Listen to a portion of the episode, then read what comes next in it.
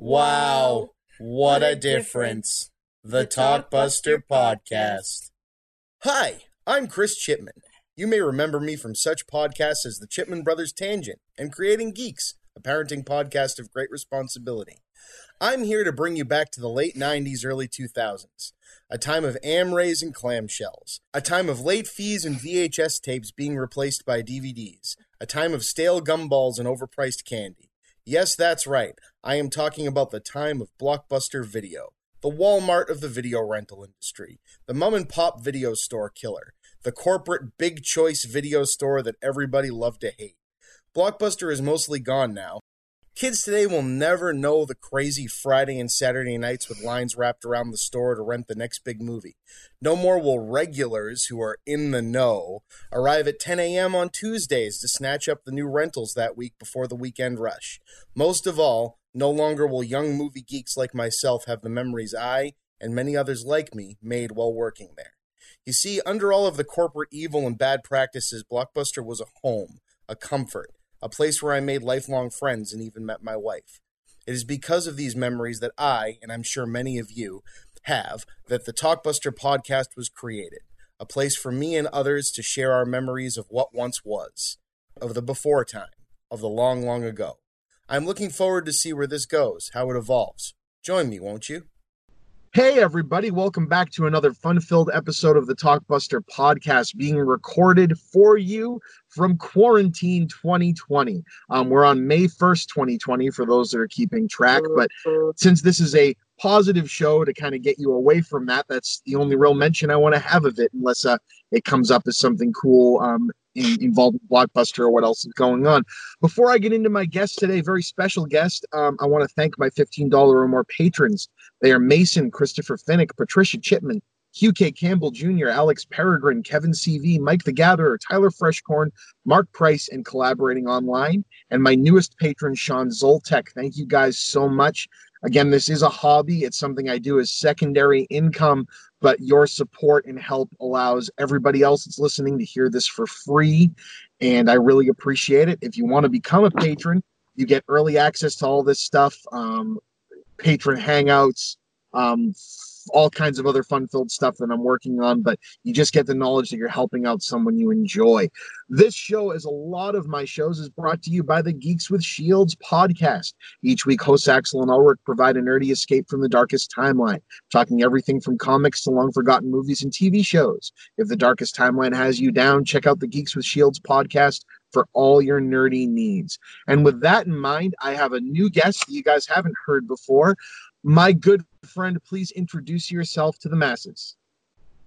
Hello, I'm Diana Engelhart. Um, I worked at Blockbuster from 2006 to 2008. Uh, I had started as a customer service rep because I just moved from Germany because I'm German American. I grew up in Germany.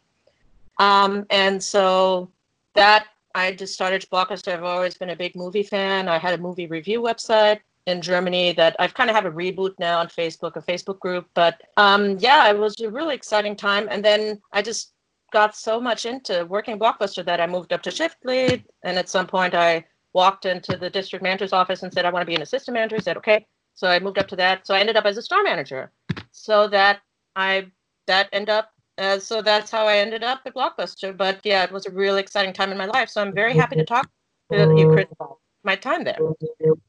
Awesome. So, um, to to get a little bit of you know introduction to you as a person. So you came over to here from Germany. Around when was that? Was you said that was 2006? Yes, that's right. In March and, 2006. And, and and what brought you over here? Was it was it work or college or um or what? Uh, so yeah, I, I was born and raised in Germany, but I'm German American. My mom's American, and uh, so I always had this itch. I lived here when I was seven for one one year, so I always had the itch to come back and study here. And uh, so I completed my high school education in Germany, and I studied a year at University of Hamburg. That's my hometown.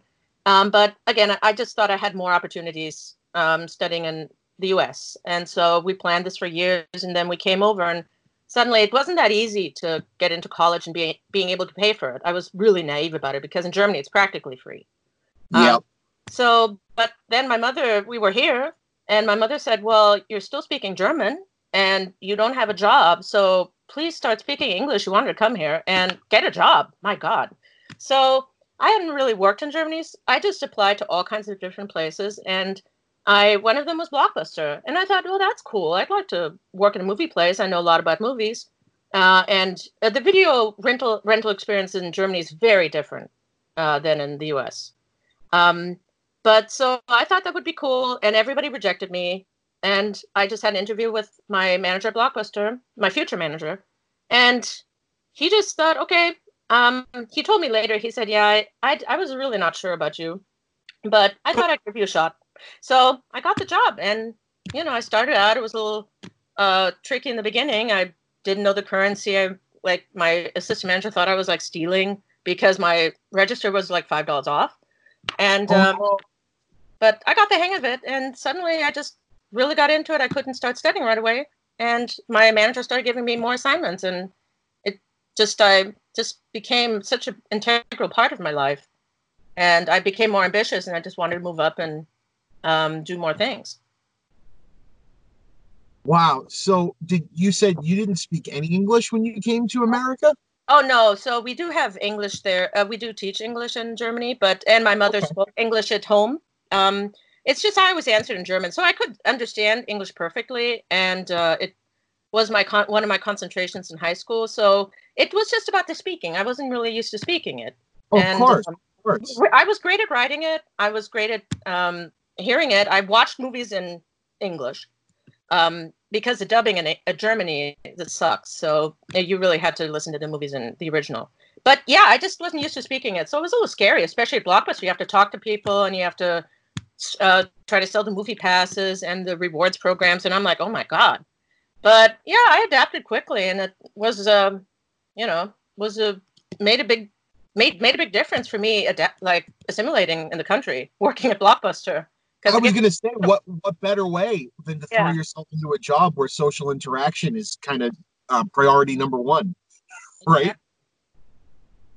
And and it's about something you already love, so that that that's way better than you know having to you know sell cars or um, you know I don't know, cable boxes like door to door or coffee makers, you know, or or whatever it is. You know, I always said to people, they're like, why do you have such a strong love and remembrance for Blockbuster. I said, because despite it being a corporate entity and all this other stuff, I loved the product. So I could talk to people all day about the product. And it didn't feel so much like a job. It didn't feel faked when I had to recommend something to somebody, you know? Yes, absolutely. Yeah, that, well, I, I think I would have failed miserably in any other job, probably. But yeah, that's the thing, too. I mean, I love movies so much and um, as you said, it's the same thing. Um, if I made a recommendation, it was something I meant. I could talk about it. And uh, I was probably like the main movie expert at the different stores I worked at. So, but it really helped. People could tell too if you're genuine about it. And it helped, you know, selling uh, the movie passes and re- rewards because I don't like to sell something to somebody just because the district manager said, okay, you have to sell this. You have to get 20 this week. Never mind the rewards. We need 20 movie passes. Well, I'm not going to sell something to somebody that they're not going to uh, use or they're going to waste their money on because then next time I want to sell them something or recommend something, they're not going to trust me. So that's right. kind of my sales approach. And um and and it worked for me. I mean, my sales numbers. I'm I'm like that, not like Joshua Schaefer, who you have you've had on your podcast. I'm not like some super sales genius, but I was pretty good, and I knew how to motivate the people who were like the top sellers in my store because as an assistant manager, you know, you were an assistant manager and store manager, um, you're also sales manager. So that's yep. what you're responsible for. And so I had to make sure that I got my numbers, but again, not at the cost of integrity. But yeah, knowing your movies, uh, yeah, made a huge difference. So you know, to to jump back for a second, because because I love the background. Um, you know, I and that that to me is a very interesting thing. You get all of these people like you and me and Josh and everyone that have had a very similar experience at Blockbuster, but come from completely different backgrounds and coming from a completely different country and a different um, initial language is is is an amazing one that I haven't heard too much from people. So you said you had a movie review site um, prior to coming over here, and that's that Facebook site which you linked me to, and I'll link people. You know, I'll tell tell people about it. You can let me know if you want people to join or not. But um, uh, so what were you were you doing um you know, big like Hollywood releases? Like, what was the ba- the background for your movie review site when when you were doing it in Germany? Okay. Yeah. So, uh, yeah, absolutely. Anybody who wants to join, uh, uh, that's cool. Um, yeah. So uh, I was in high school, and uh, I had some, you know, I had these uh, friends I made, and uh, at some point, you know, we like to talk about movies, and I was more the movie expert, but my, one of my friends just came up with the idea. I, I guess I was like 15, 16. Uh, This went on for three years. We had this website, and internet was fairly new then, so that kind of was interesting too. Um, and he just said, you know, hey, the three of us, we should have a movie we- review website. And I'm like, yeah, sure, I'm cool. I mean, I I like to talk about movies and write about movies, and I was writing my own novel, like little stuff like that. And so I thought that's cool. And he came up with the name Be Critical. And Yeah. so he said, okay, he was a, is a very smart guy. So he knew how to do websites. So he did all the technical stuff with them, everything. And so he said, yeah, I'll make a website. You know, you write reviews and I write reviews and our other friend writes reviews. So we just started doing that. And at that point, I was like at the peak of my movie going. So I went to the movie theater uh, like 40 times a year at that point. Yes. Yeah, it was pretty crazy. And I mean, it was, uh, it's not like here you can barely afford it, but in Germany, it was like, I don't know, five, well, what would be considered dollars to go in to watch a sneak preview. So I love going to the midnight sneak previews. And uh, in my hometown of Hamburg, it's the third largest city in Germany. Um, I lived close to movie theaters, so my mother didn't really have to worry, and I wasn't a wild child anyway. So she said, if you want to go to the movie theater, just be careful, but you know, go ahead. So yeah, sneak previews were so exciting. I loved them, and yeah, so it, those were mainly the reviews were mainly on new releases, and so I really should have spent more time on my schoolwork, but I just started this. I just wrote the reviews, and I just had so much fun. And I was so passionate about it, and uh, so yeah, that went on for a couple of years, and you know, things happened that you know people grow apart, and my friend went a year in America because that's something Germans do in tenth, eleventh grade. Um, but yeah, I never forgot the website. And then when, uh, well, just recently, I, I had uh, started a political group on Facebook a couple of years ago, three and a half, three years ago. And so then at some point I thought, why don't I have a movie website? And I should be working on my writing. I want to do more writing. So then I came up, I thought, okay, let's have a movie website. And it's like, oh my God, let's just use the same name. It's so great. And so I had it. And, uh, you know, I've really just recently tried to build it up a little more and I had a friend who helped me with that. And so yeah, now it's a now it's perfect since we're all stuck at home, um, and we're all watching more movies. Now is the time I thought, oh, this is great.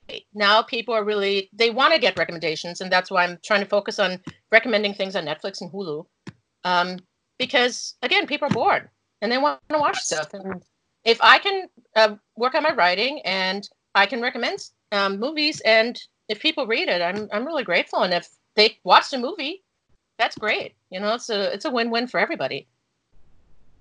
That's awesome. And that's Be Critical is the name of the group on Facebook, right? I'm just That's right. because I, I I got a direct link invite. So just want to make sure I get it right. Uh huh. That's correct. Awesome. So no, that that's that's such a cool background because it's like, you know, again, talking to someone from, you know, thousands of miles away that was doing similar stuff when, you know, they were a teenager, you know, or whatever. It's like, oh, I'm just really into movies and we had this hobby and me and my friends talked about it. And me me and my friends wrote reviews and we made little sh- short films and we all just kind of all ended up at Blockbuster. It was very, very strange. Um so then where was the blockbuster you worked in the United States? Okay. So I actually, yeah, I'm uh, when I was taking making notes for this podcast, um, I realized I've I actually worked like at eight stores altogether. Um, it's just uh, four of them were permanent stores, and then four I, stores I helped out at. I always needed the extra, my, like the extra overtime, and again, I had no life, so might as Yep. well help out at, at these stores that were a mess. Some of them were just like a disaster. They needed some uh, loving care. Um, so this was uh, this is um, in the San Francisco Bay Area, and uh, I work in these stores in uh, San Francisco, the San Francisco Peninsula. So that's like south, uh, then an area south of San Francisco.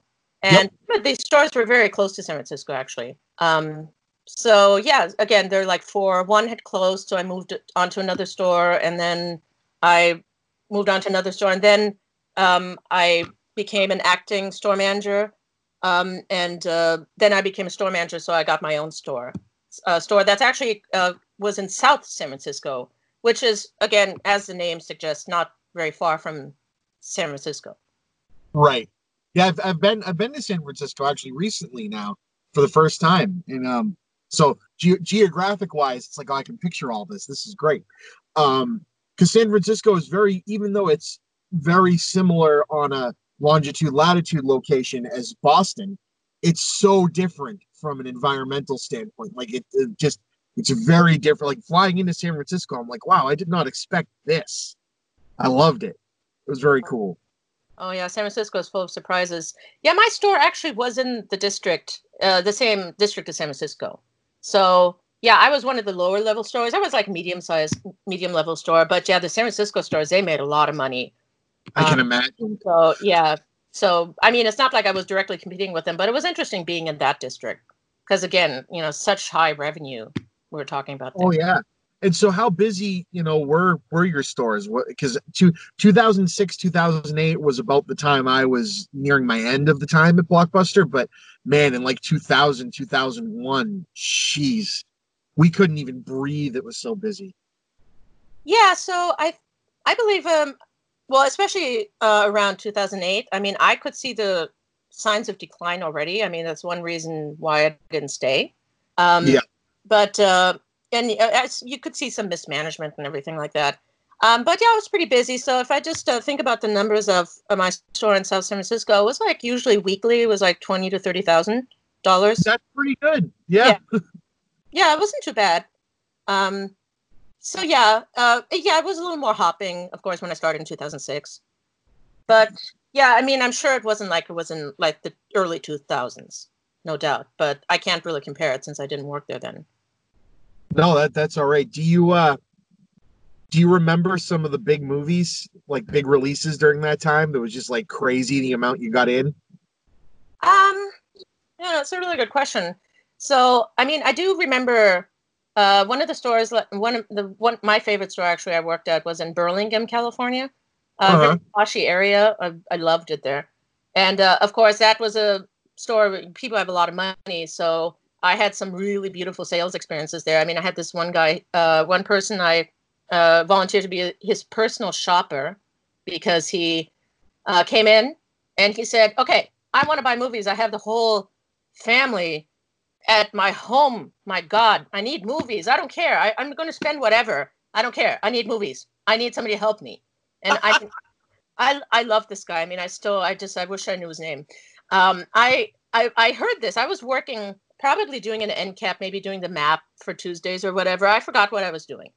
And or I was fixing the pricing. I have a real obsession with pricing. I just like I was a stickler for that, and I've memorized all the prices.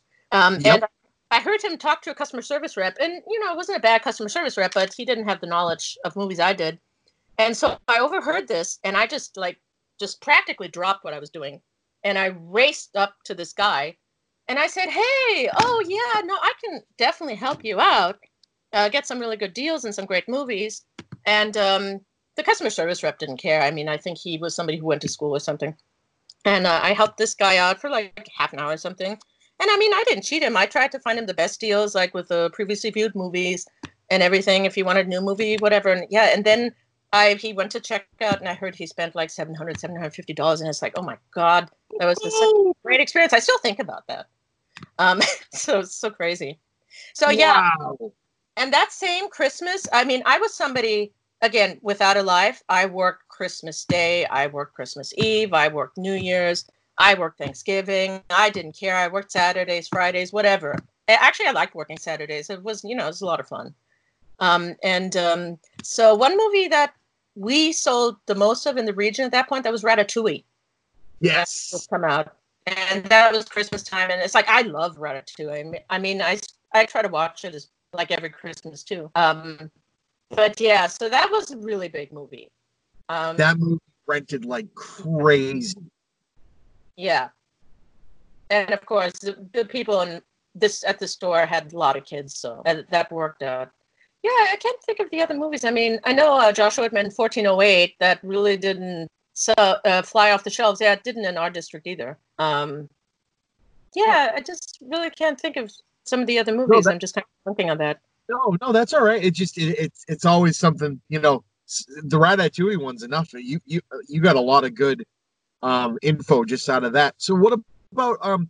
You worked at a bunch of different stores and jumped around, but was there was there a big camaraderie with the employees at your stores? Did like people get along and like hang out outside or whatever, or was it kind of just more this is my job and I'm just gonna sit in a corner and and crunch?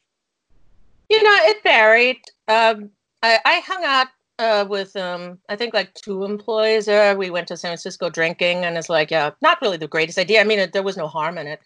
Um, but um, yeah, otherwise, I mean, I try to not socialize with people outside of work. Um, yep. But yeah, sometimes, I mean, at the first store I worked at, this was in San Bruno, California. And then when that store closed, we went to Burlingame, California store. And so you had some best friends there who worked together. And uh, actually, it's funny because I mean, today as a manager, I wasn't a manager then. I wouldn't think it's so funny. I'd be horrified. They they went to the parking lot and smoked grass, and then they yep. came back. So they're always like relaxed and in a good mood. Um, but yeah, so I didn't understand it at the time. I was pretty naive. I was like, "What are you guys doing?" And they're like, "Oh, we're just smoking." It's like, "Okay, whatever." Um, so yeah, I mean, we didn't have that much camaraderie. People got along. I mean, we didn't have these rivalries or anything like that. I mean, a lot of pe- most people weren't like. Well, we had some of the people who had been working at Blockbuster for years. I had an assistant manager who worked uh, had been working at Blockbuster for 15 years, and um, so he was sort of an institution. He was like this great salesperson. And then uh, at my Burlingame store, we had two guys. Uh, they had worked there five, six years, and uh, so nobody really was friends there. But yeah, we we got along. There there weren't you know there wasn't too much hostility. At my last store, the store I managed uh, in South San Francisco, there they, they were kind of clumped. They were friends, and that actually caused some problems. Um, but before that, people got along. Did you have people like that you'd be like looking forward to working with?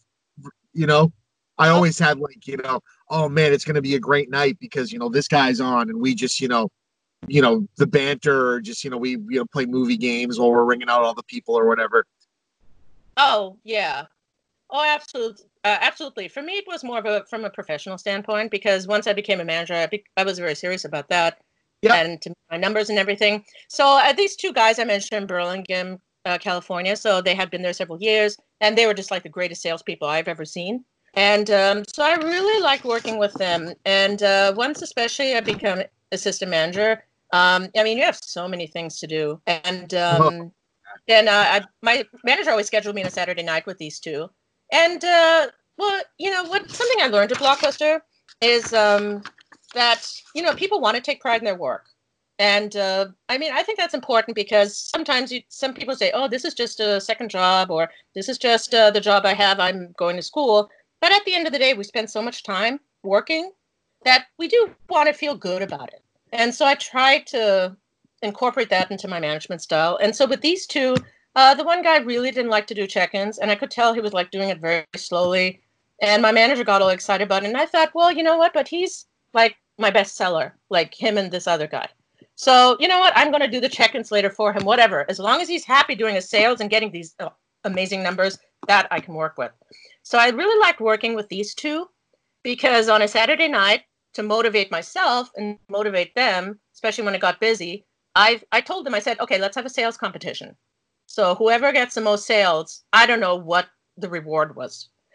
Uh, maybe just personal gratification, but I just said, okay, I'm going to beat you guys tonight. So let's just all work on this and see who gets who's going to sell the most movie passes because um, this was also the district manager's office in Burlingame. So I saw yep. the I saw the district manager every day, and that is uh, the manager who's who I walked in on when I was frustrated that I wasn't moving up fast enough, in my opinion. And I just said, I want to be an assistant manager.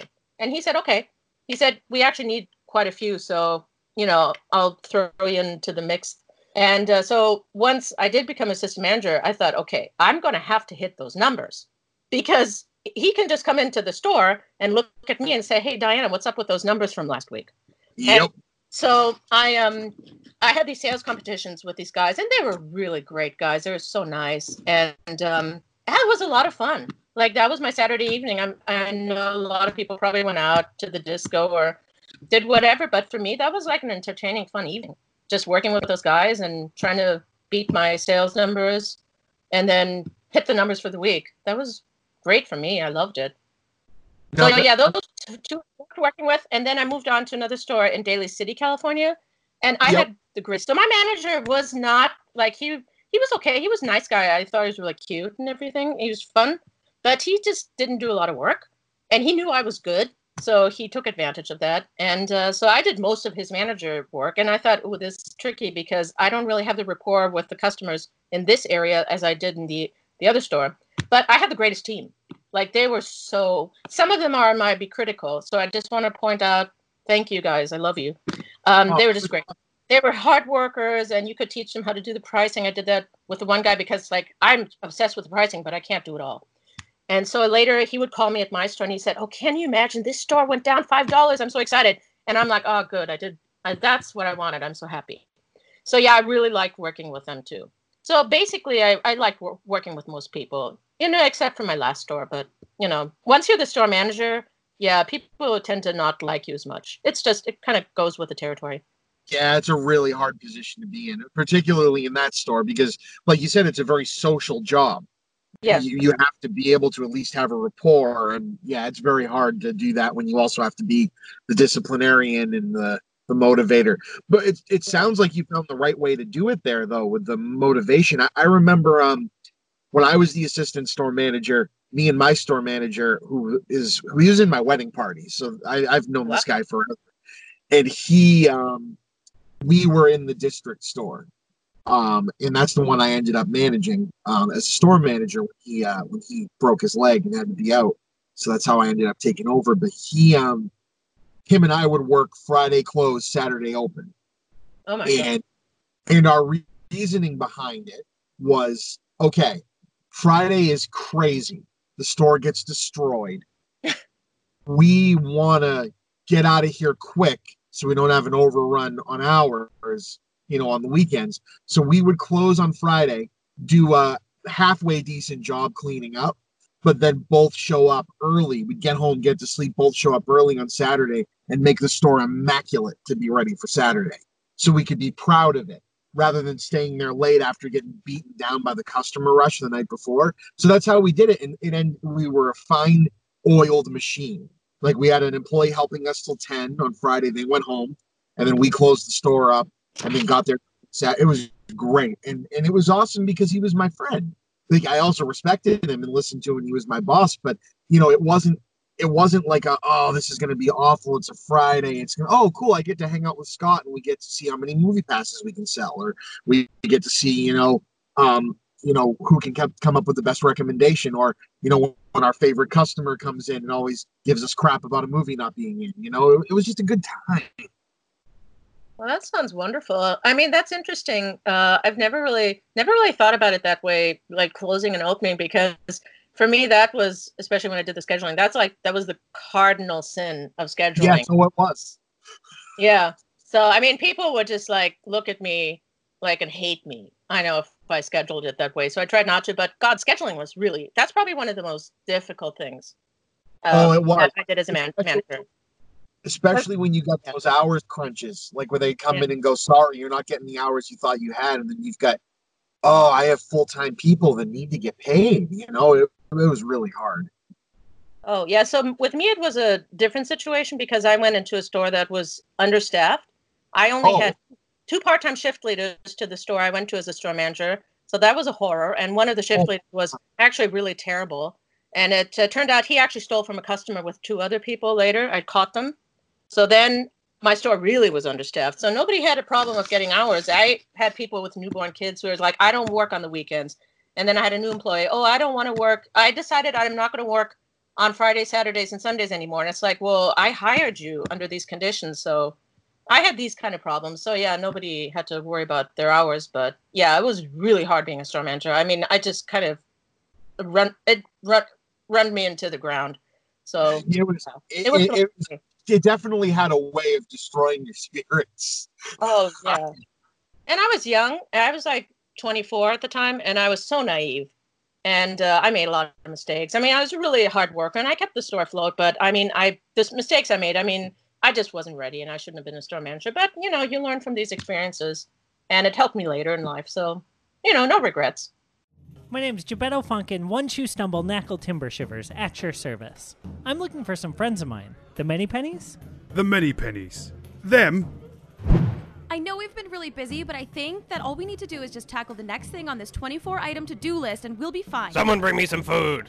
Also, my flask is empty. I need a refill. Nobody panic. I may have lost several scorpions. I said nobody panic. Check out this new skin patch on my cloak, guys. G- guys? You know, I might be looking for someone else. I don't blame you. Adventure Incorporated, a Dungeons and Dragons 5th edition actual play adventure podcast. New episodes every Monday. Find us at adventureincpod.com.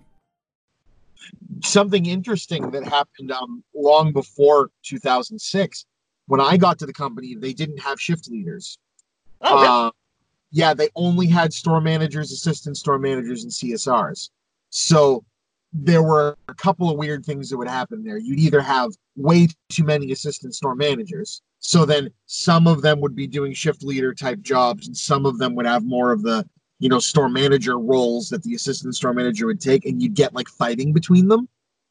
Like oh well, this guy only ever closes so he doesn't know anything about doing like the maps you know and like it, it, it was just chaos. Or you'd have weird things where they'd have shift leaders that they uh, sorry csrs they'd allow to have keys Ooh. which was weird. Like you know they'd have so csrs could never close but a csr could open the store. And it was like all right this just seems weird you know? Oh. So csrs would never touch money but they could you know come in in the morning and get the store up and running. It's just like oh my god. So the shift leader thing was great but the problem with the shift leader thing is when they rolled it out they ended up demoting half of the assistant store managers at the stores so that created a big upheaval Huh. That's interesting. Uh, so you had more than one assistant manager? Is that it? Yeah, so when I got to my store, we had three assistant store managers. Oh, okay. Yeah. And then two of them got demoted to shift leader when they rolled out the shift leader thing in 2001. Um, and that was a bummer because it came with a pay cut. So it was like, oh, you know, Yeah. Well, the money wasn't that great at Blockbuster anyway. Uh, that's No, uh, interesting. Yeah, because yeah, I mean, we so our uh, like with us, it was obviously we had the store manager, and ideally we had an assistant manager, one, and then that actually was a problem because when I wanted to be a assistant manager, we had just gotten an assistant manager. and This was in Burlingame from another store. He got transferred, and then I'm looking at my manager. I'm like, I've been a shift leader. I'm really good. So what's going to happen? He said, Well, I have a new assistant manager. So you're not quite ready, kid, yet anyway. And it's like, oh my god. And and I was thinking money, of course, all the time. It's like Yeah. this. This is San Francisco Bay Area. It's very expensive, and so um, I just was really actually pissed off about it. And that's when I decided, well, you know what? There are other stores. I'm helping out at other stores that are just like total disaster. The pricing is all off. And um, the whole older movie section. I know there was a term for that. I can't remember. it. I'm trying to Favorite. figure. They're like the older movies, like the middle of the store. No, they called them the favorites. Okay. Yeah, so some of them, I some of the stores I went to, oh my God, they were a disaster, and they had just gotten new store managers in from other companies, so they didn't really know the ropes, but I did, and I thought this is ridiculous. I should be an assistant manager, so that's why I made that decision. I'm just going to be one. That's it. Um, so I I'd never done anything like that in my life. Um, but yeah, so yeah, that's um that's interesting. So yeah, but yeah, then then my manager uh, decided no, he wanted me as his assistant manager, so he kind of switched things around. But yeah, it was pretty tough. Like you only could have one assistant manager. When actually two would have been nice, and we had like two or three shift leads, I think, ideally. Yes, yeah. Ideal store was a store manager, one or two assistant store managers, and like three shift leaders is perfect because then you can cover all the shifts, and you have it. You have the ability to, for someone to get sick or call out without it like being the end of the world. yeah. So, sure. um, you you had sent me some pictures of some end cap stuff Oh, that I yes. I thought there was a cool story behind that. Yes. Uh, so I designed those for, um, uh, I believe it was the Burlington store. So it, there must have been a big Denzel movie out. I mean, I have a feeling it might have been Deja Vu, but I'm not 100% Yes. sure because uh, Denzel's been on my mind, obviously now.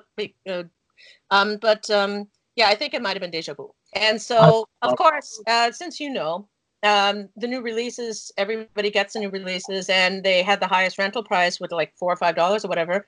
But uh, the profit margin was actually higher on the older on the favorites. Yes, Um, it was. So that's why we always wanted to encourage people to rent those too. And so I had this idea, and Johnny Depp, there must have been a big movie out too, because there's a reason I had Johnny Depp. Those are the pictures I sent you, and those are the only ones that survived that I have.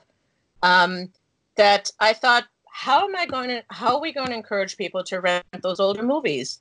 And so I thought, well, here's an idea. There's a new release out for Denzel, and maybe people will be like, "Oh my God, Denzel is such a great actor. I wish I could watch some of his other work." And so, and I'm at Blockbuster, and they have all kinds of movies. So I thought, okay, let's encourage this. I loved end caps, and because I worked on the map very early on as a shift lead every Tuesday, I just loved it. I'm a big merchandising person. I love it. It's so much fun. It's very creative. I feel, even though you know you have the strict corporate guidelines, you could still play around a little.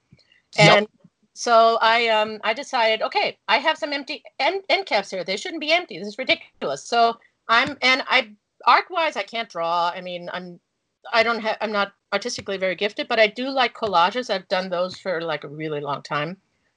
And so I thought, how about we? So we had an attic in this uh, district store in Burlingame, and they had all these empty covers for the movies, for the older movies, and they're just like all in a pile in the attic. So I went rummaging through the attic and looking for uh, relevant covers, and I found like all these different co- covers for Denzel movies and for like Johnny Depp movies. And so I took those, and nobody was claiming them. Nobody cared about them. So I cut them up, and then I made a collage, and uh, I designed that with the size for the end cap. And so I put up the end cap, and then I gathered all the movies, the Denzel movies that I could find from the favorites, and so I put them um, on this end cap. And so I was hoping that people would walk through and say, "Hey, oh my God, there's Deja Vu's out, and now oh, here are his older movies. I think I'll pick some up." And uh, one thing that drove my district manager crazy, um, I put up these empty DVD covers and put them along the new release wall. And I did this particularly with uh, Johnny Depp. I remember I might have done it with Den- no, I did it with Johnny Depp because one of my posters that I have, I thought I was very clever. Um, I'm a big Frank, Frank Frank Sinatra fan, so I thought of That's Life, and it says in That's Life, um, it has the lyric, "He's been a puppet, a pauper, a pirate, a, like a puppet, a pauper, a pirate, a pawn, and a king." You know. And Yep. so I was thinking, how can I come up with this? You know, Johnny Depp is such a versatile actor. Uh, He's probably like one of the best of his generation. And I thought, you know, especially with him, there seems to be a relevance, especially pirate, right? I mean, we all know that he played a pirate and he played a poet because I really love uh, Finding Neverland. And so Yep. I thought, well, I'm sure he'd played a pauper somewhere. I'm going to just wing it with that one. And then I thought, oh, so puppet. So I thought, oh, Edward Scissorhand, Scissorhands. I think that comes close enough. So Oh, I'll yeah. just come come up with that. And so I I, I spread these. I filled these empty DVD covers uh, on the new release wall with these little sayings like, "Who has been a puppet, a pauper, a pirate, a poet?" And um, just to kind of lure people to the end caps. And I just said, "Oh, check the end caps or something." So I thought it was really clever. And my district manager, I sent him a picture of this, and yeah, he got all upset. He said, Diana, you're not, you know, please spend your time on other things at the store. And I'm like, well, don't worry.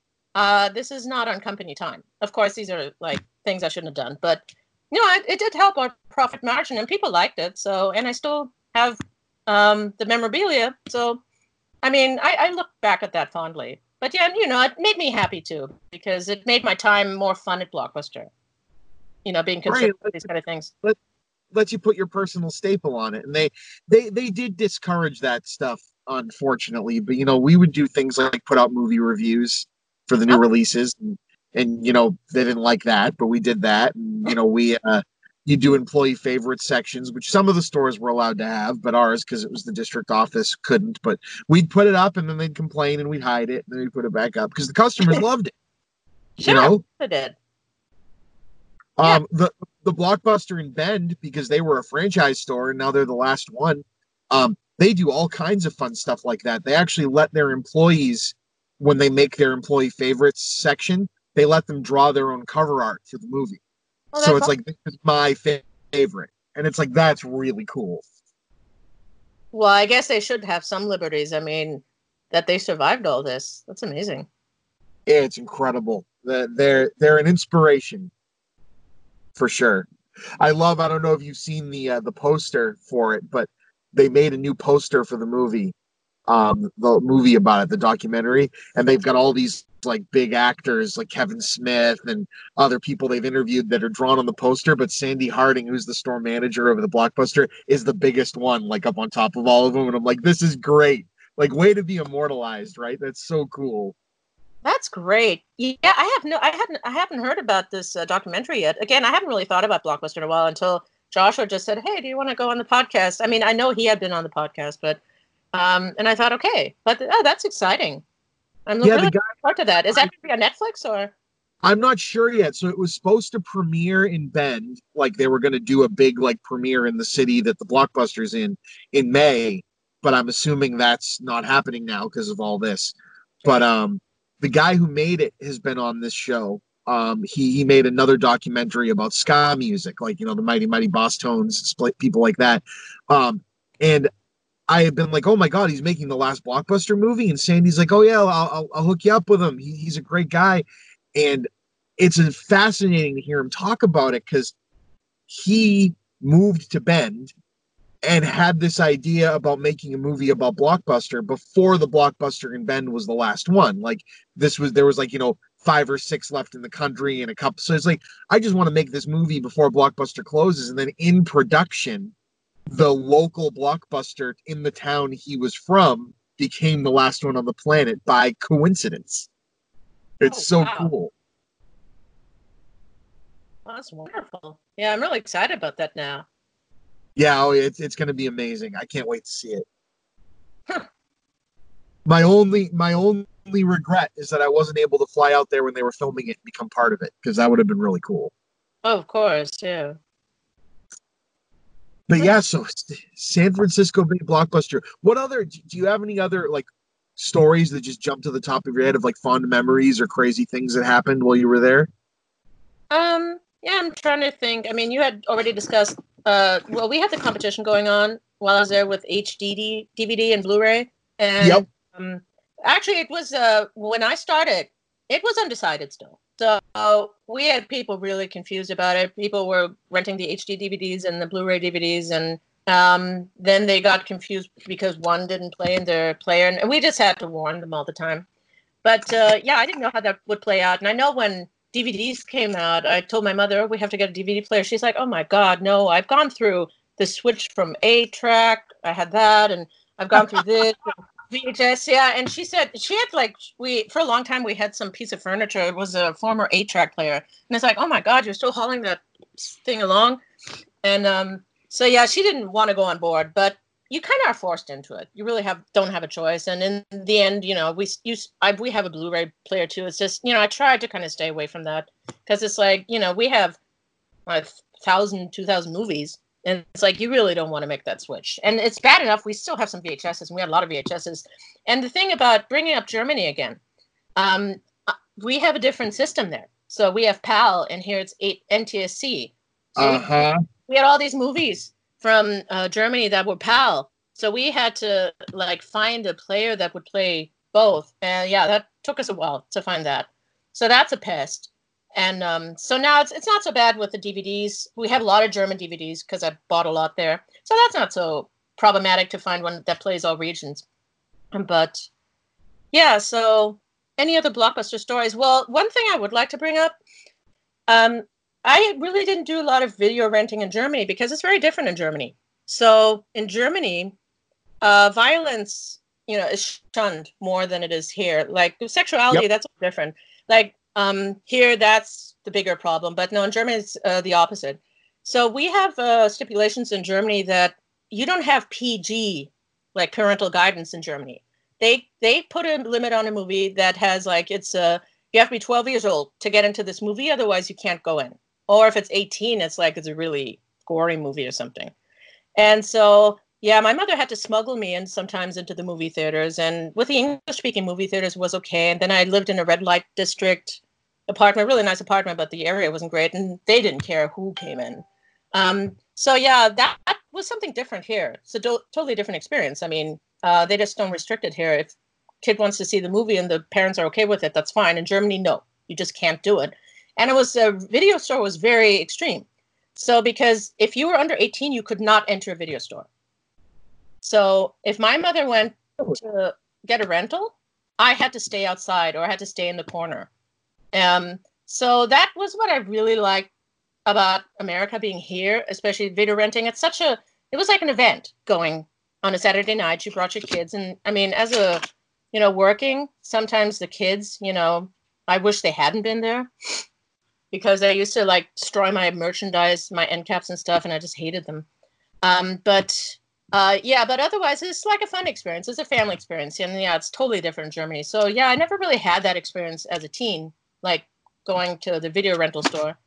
So it was kind of nice having it here, even though you know I was an employee. Still, it's kind of an interesting comparison.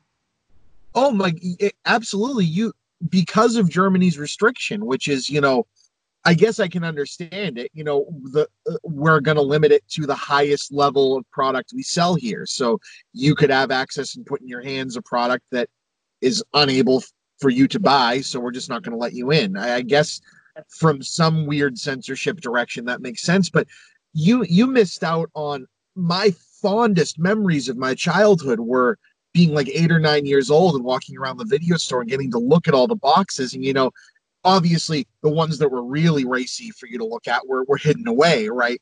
But you know getting to walk through the horror section and just see and wonder what this movie with this crazy cover that i'm not supposed to rent was about was part of the fun of you know walking around a video store. It's that like you know i i loved that. And that that to me is one of the hardest parts about having things digital and less physical now is i loved that picking up a box and looking at something and trying to learn what it was and think about what it might be and not just going to Google and reading about it, you know?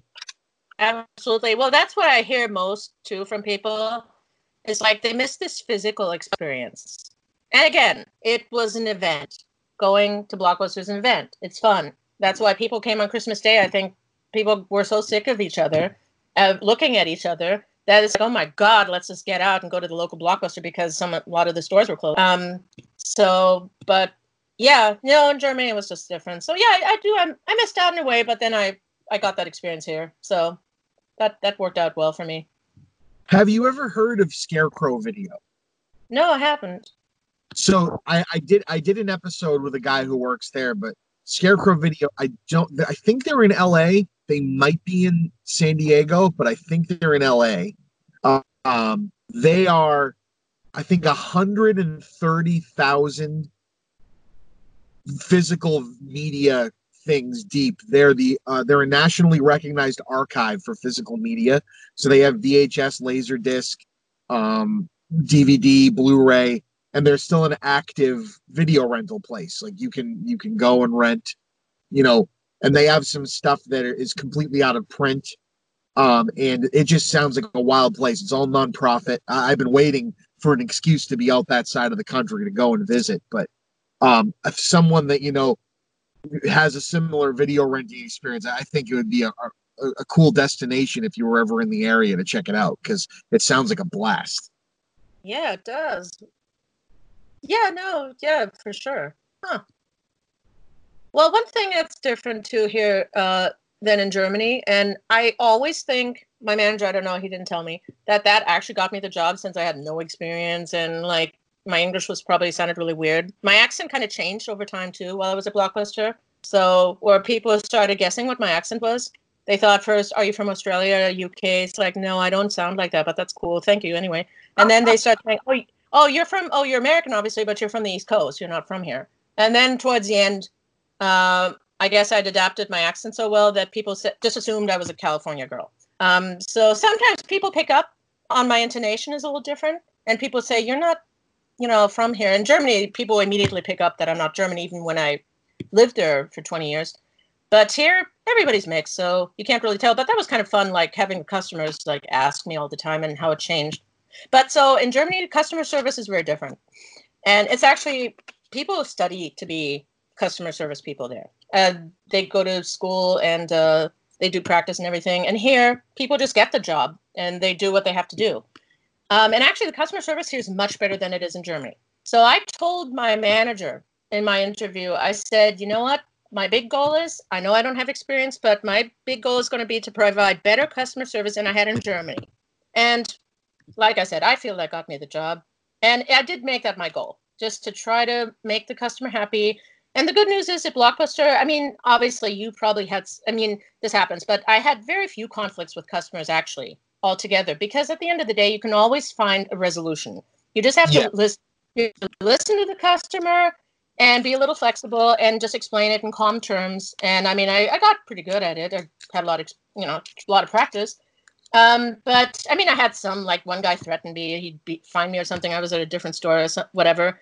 But again, very rare considering I was there two and a half years. And um, so that was always my guiding goal. It's like just provide better service than in Germany. Or in Germany, they just would like say, no, we don't have it, and that's it. And they turn your, their back on you and just like walk away. And so, so that was always my driving factor. After 20 years of experiencing that, it's like, no, I'm going to try to make the customer happy. I'll do my best. If a customer is being unreasonable, I'll just say, hey, that's the district policy, and that's it. I know I had some customer, like I had this one customer who came and um, she had these movies who were that were 30 days over, right? And of course, we didn't have late fees anymore, and so we had sold them to her, and she had them for three months, I think. I looked at her account, and so she just threw them on the table and she said, "Well, okay, I'm returning these. I need a refund."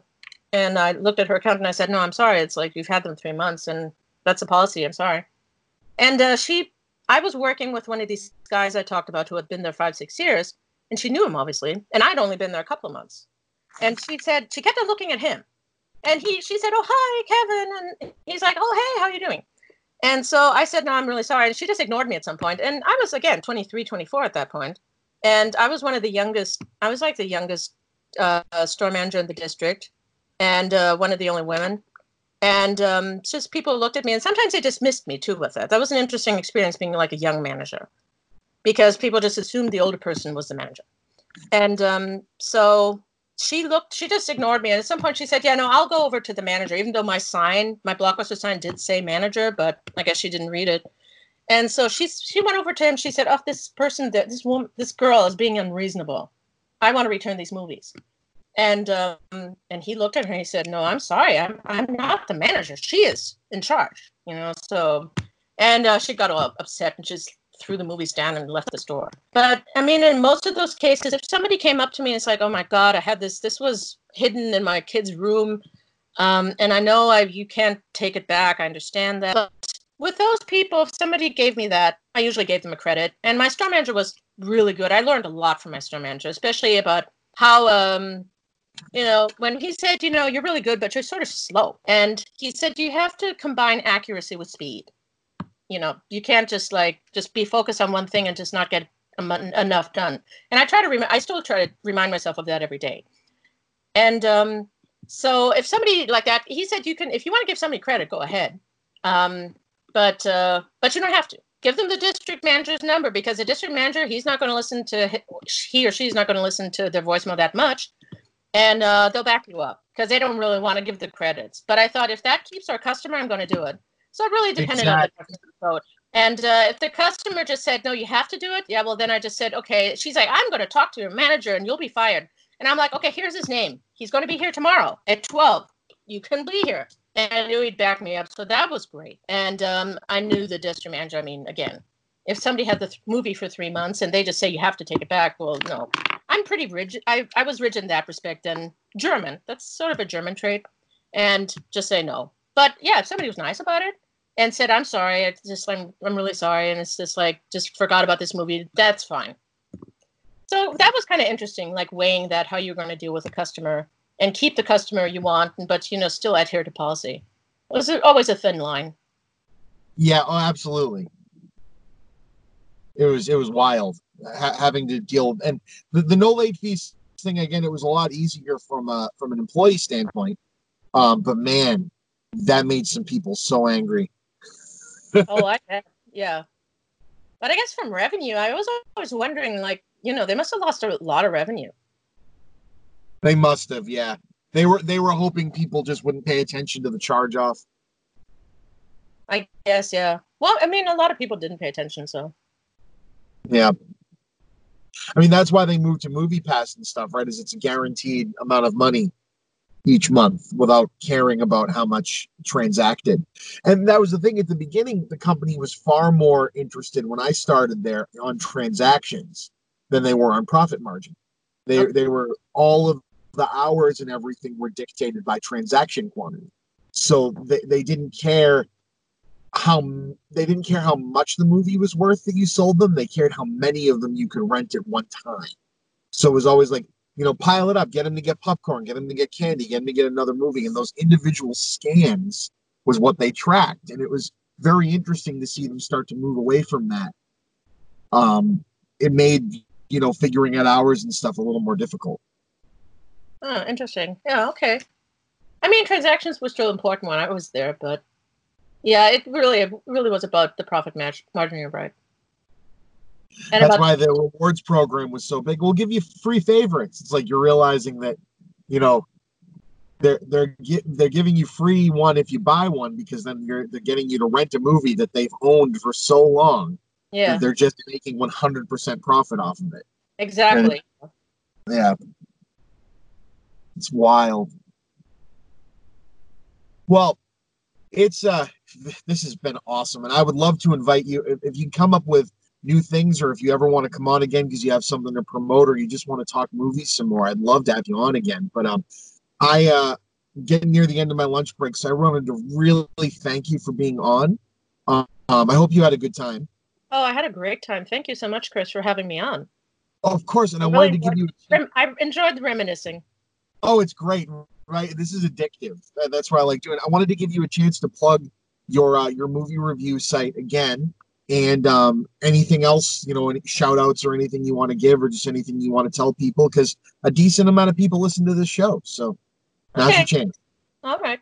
So I have a movie group uh, called Be Critical on Facebook, and um, you know, it's still in sort of uh, young stages. Um, so it's a, a, a, group where anybody can post a movie review if they want or just discuss movies. And um, so yeah, we're at uh, like 240 members, but I'd love to have more.